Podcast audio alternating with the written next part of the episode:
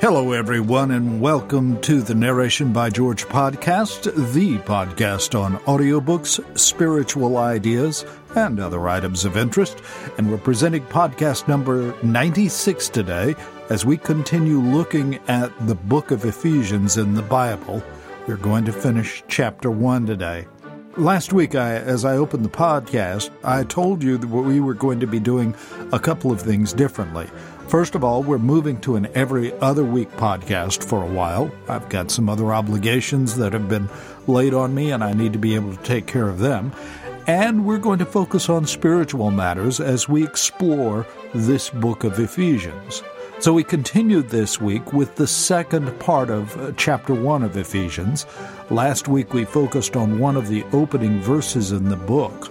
Paul wrote this in verse 3 of chapter 1 all praise to God, the Father of our Lord Jesus Christ, who has blessed us with every spiritual blessing in the heavenly realms, because we are united with Christ. We looked at what those spiritual blessings are for us, the fact that God loves us, that God chose us even before He made the world, that He will adopt us into His family because He wants to, that He pours out His grace upon us, that He bought us out of our slavery to sin into His freedom, that He has forgiven us. And Paul concludes in verse 9, He has showered His kindness on us along with all wisdom and understanding. Amazing, isn't it? That God loves us so much to do all of this for us. But each time Paul reminds us of a blessing, he reminds us that this blessing comes through Jesus Christ, God's one and only Son. It is only through Christ that we can enjoy the blessings God promises to us. And that's what Paul reminds us of in this next segment of Scripture. Read with me, if you will. I'm in Ephesians chapter 1, starting in verse 9. I'm going to the end of the chapter, and I'm reading from the New Living Translation. God has now revealed to us his mysterious will regarding Christ, which is to fulfill his own good plan. And this is the plan. At the right time, he will bring everything together under the authority of Christ, everything in heaven and on earth. Furthermore, because we are united with Christ, we have received an inheritance from God, for he chose us in advance, and he makes everything work out according to his plan. God's purpose was that we Jews, who were the first to trust in Christ, would bring praise and glory to God. And now, you Gentiles have also heard the truth, the good news that God saves you. And when you believed in Christ, he identified you as His own by giving you the Holy Spirit, whom He promised long ago. The Spirit is God's guarantee that He will give us the inheritance He promised, and that He has purchased us to be His own people. He did this so we would praise and glorify Him. Ever since I first heard of your strong faith in the Lord Jesus and your love for God's people everywhere, I have not stopped thanking God for you. I pray for you constantly, asking God, the glorious Father of our Lord Jesus Christ, to give you spiritual wisdom and insight so that you might grow in your knowledge of God.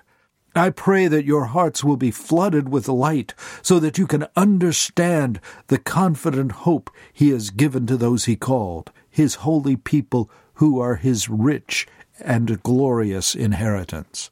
I also pray that you will understand the incredible greatness of God's power for us who believe Him. This is the same mighty power that raised Christ from the dead and seated him in the place of honor at God's right hand in the heavenly realms. Now he is far above any ruler or authority or power or leader or anything else, not only in this world, but also in the world to come. God has put all things under the authority of Christ and has made him head over all things for the benefit of the church. And the church is his body. It is made full and complete by Christ, who fills all things everywhere with himself. Whoa, when I read passages like this, I get goosebumps. Let's start with the very first phrase God has now revealed to us his mysterious will regarding Christ. So, do you like mysteries, trying to figure out who done it? I enjoy them. Paul, however, is talking about revealing the greatest mystery of all time. God hinted all through the Old Testament to his people, the Jewish nation, that a special man would come. The Messiah would be the one who would bring healing and freedom to God's people. But God hinted at a whole lot more, more that no one could imagine. Now, Paul says, it is revealed that God will bring everything together under the authority of Christ, everything in heaven and on earth. In other words, Christ, the Messiah, will be in charge of everything. Furthermore, if we have been united in Christ, we are part of the mystery. We have received an inheritance from God. God intended this to be revealed through His people, the Jews. The Jews were the people chosen by God from the time of Abraham to be His representatives on earth. They were set apart for special blessings and consideration from God, but they were also expected to worship and honor Him with their lives. It was through the Jews that the lineage of Jesus was protected. But now Paul says, You Gentiles, and that's his way of saying you who are not Jews, have heard the truth and have been identified by God as his people also. So we who are not Jews can also be what the Jews were chosen to be, God's representatives on earth. And how do we know this?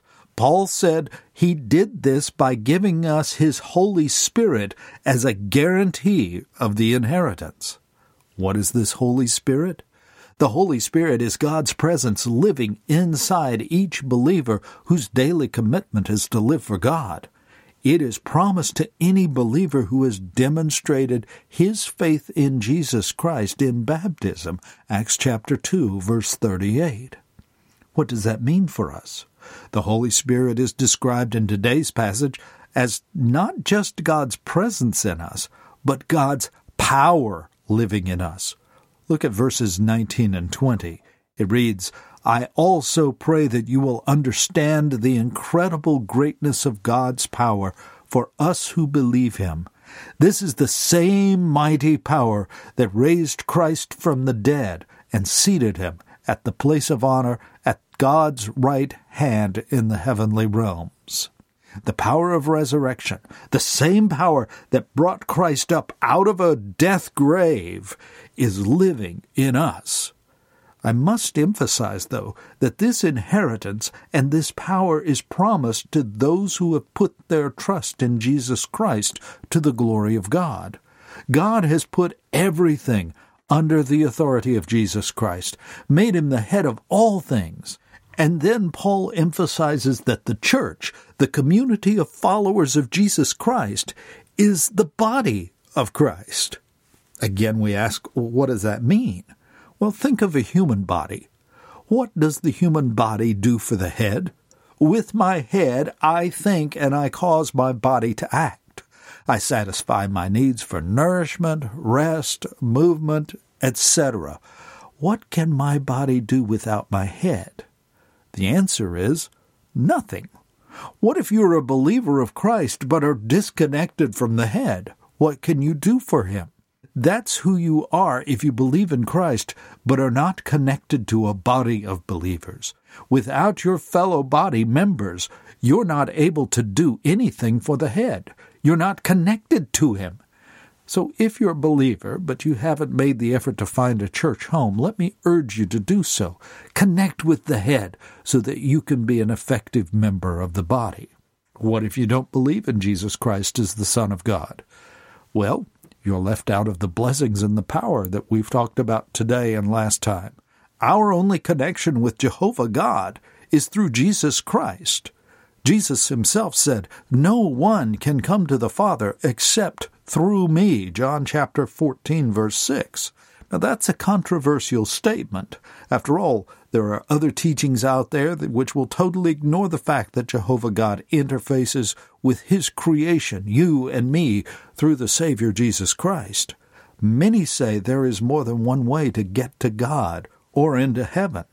The belief system which tells me that I can get to God on my own doesn't understand how imperfect and weak that I am. The reason I know Christ is real is simple to me.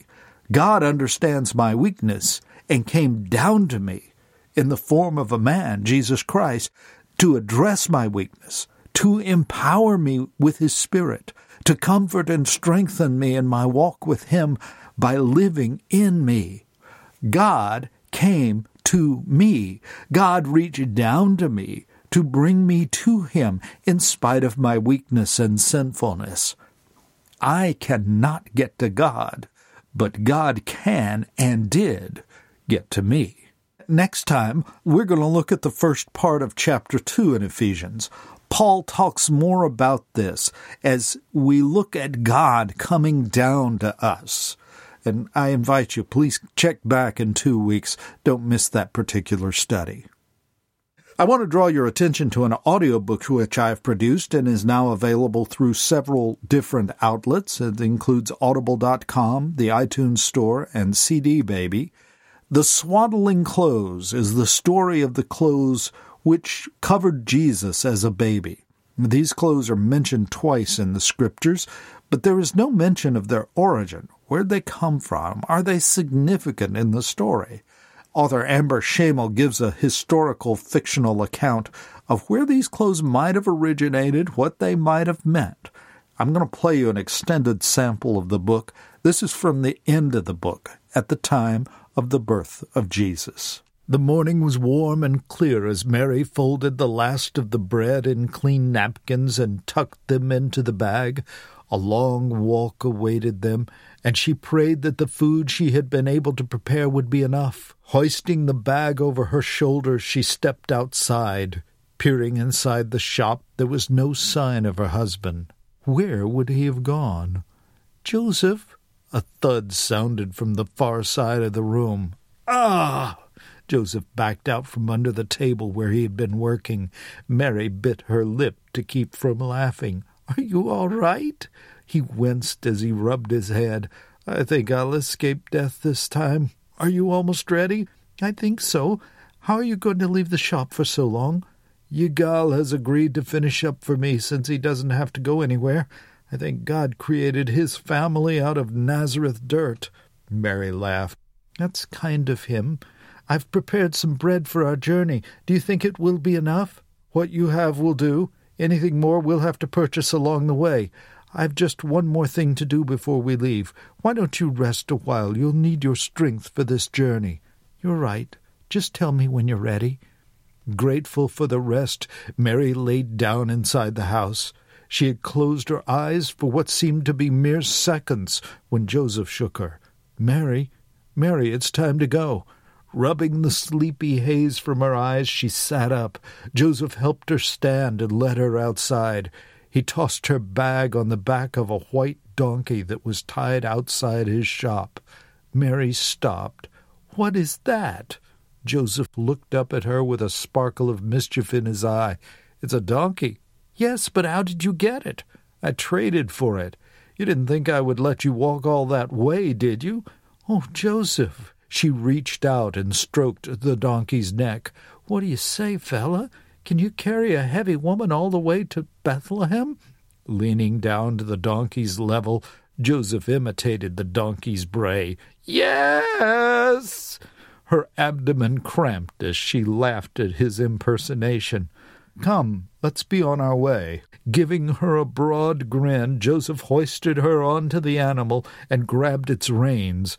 The clip clop of the animal hooves on the cobblestones were the only sound to accompany their procession through the village street.